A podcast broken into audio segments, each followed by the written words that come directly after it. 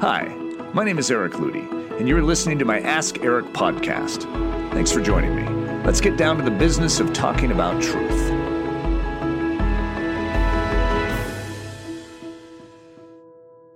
Well, hi, guys. I'd like to try and answer a somewhat difficult question uh, this particular week. Uh, simply put, what is the perfect that is to come? Now, to even make sense of my question, I need to go and give you a little broader context. In 1 Corinthians 13, there's been a lot of division in the body of Christ uh, over something called cessationism.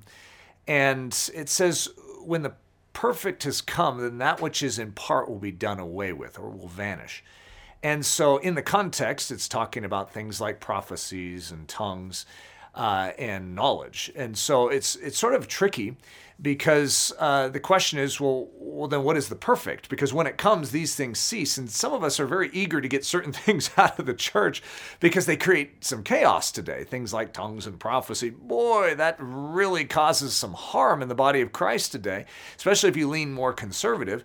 And so as a result, you're sort of like, yeah, yeah, we need to figure out what this perfect is. And some people have defined the perfect to be the finishing of the New Testament, the completion of the canon of God, the scriptures, and once that has come, the perfect has arrived. Now, what's difficult to argue is you don't really want to argue that that's not considered perfect because the text of Scripture is perfect.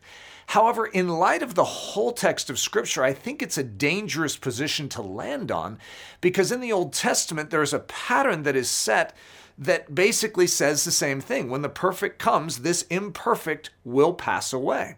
And it's talking about the Old Testament system. The Old Testament had a system, it's a kingdom.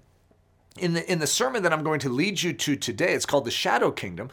That's a good term for it. It's a, it's a shadow of that which is to come, which is fulfilled in the person of Jesus Christ.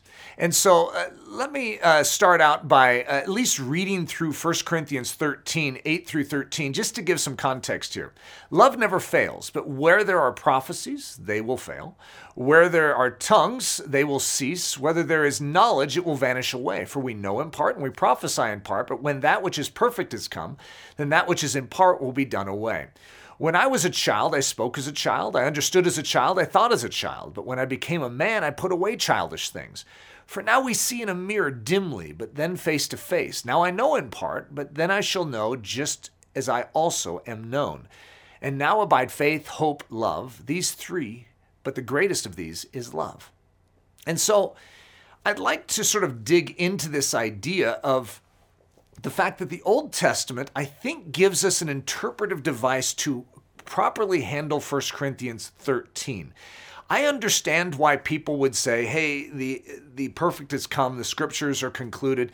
I get it. I really do. And there's part of me as a conservative that almost wants to say yes and amen. Let's just go in that direction because it removes a lot of the chaos that comes through the channels of the charismatic emphasis However, I think every good Christian should be both part charismatic and part cessationist. In other words, there is a dimension of charis, grace, that needs to have operative power in the church of Jesus Christ. It just does. If we don't have the gifts of the Spirit, if we don't have the operative power of the Holy Spirit, then we're denying the power thereof. We are missing how Christianity functions. It functions by means of the Holy Spirit working inside believers.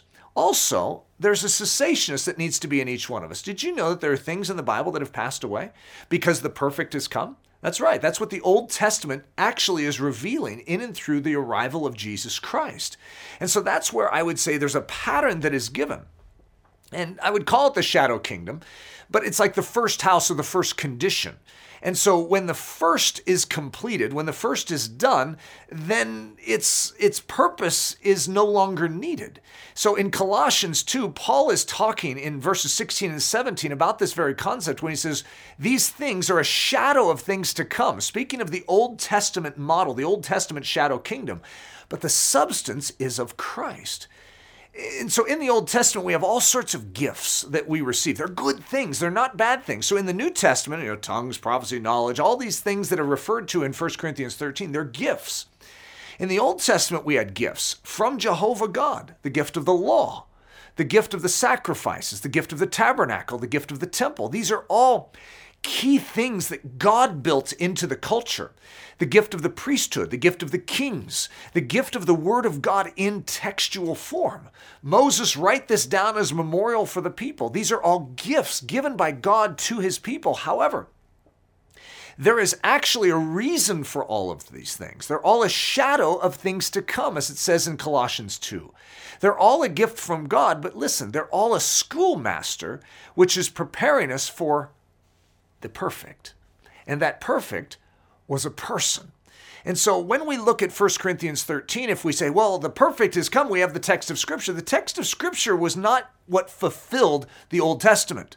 It was the arrival of the text of Scripture in personal form, known as Jesus Christ. When the man came, when the perfect man came, the one that was prophesied, all of that was a schoolmaster. It was preparing us to recognize him. So Galatians 3:24 says, "Wherefore the law was our schoolmaster to bring us unto Christ, that we might be justified by faith." When Christ came, that old system vanished. It was no longer needed in the way that it once was used. So, what is the perfect that is to come? That's the question that's sort of lingering. Well, what would that even be likened to? It's that which fulfills the previous. That is always what this perfect would be understood as. It's that which fits like a puzzle to that which is before it. So in the Old Testament, you have this prophetic culture that is built. Who fulfilled the law? It's a person. Who fulfilled the sacrifices? It's a person. What fulfilled the tabernacle pattern? A person. How about the temple pattern? A person. The priesthood? A person. The lineage of kings? A person. What fulfilled the entirety of the Old Testament scriptures? A person. You see, the body of Christ is being built in the same way. It's a shadow kingdom.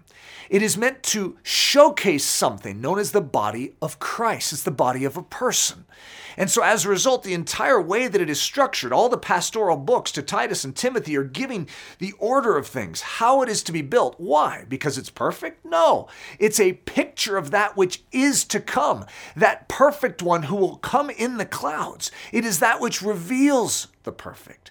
And so, if I was to parallel Paul's words in Colossians 2 in regards to this issue of spiritual gifts, of what we are to expect today, I can say it this way prophecy, tongues, knowledge, even the structure of the body of Christ itself is all still a shadow of things to come, but the substance is of Christ.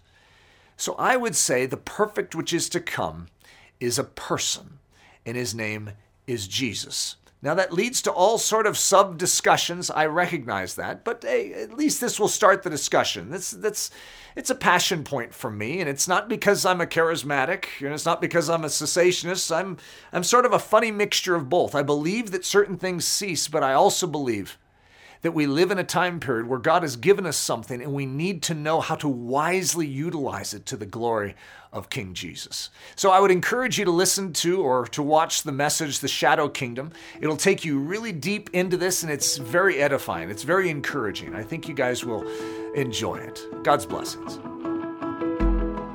Ask Eric was brought to you by the creative team at braveheartedchristian.com offering short films, books, articles, sermons, and yes, even podcasts like this one to build you strong in the person of Jesus Christ. At Bravehearted Christian, the agenda is to bring back the stuff of old. You know, the sort of Christianity that is lived out with the gusto of heaven, is rarely politically and or socially correct, and actually and practically works. Visit braveheartedchristian.com or ericludy.com to learn more about yours truly, the loudmouth behind the microphone. If you would like to submit a question for me to consider on this podcast, please feel free to do so from our podcast homepage. Until next time, rock a sock.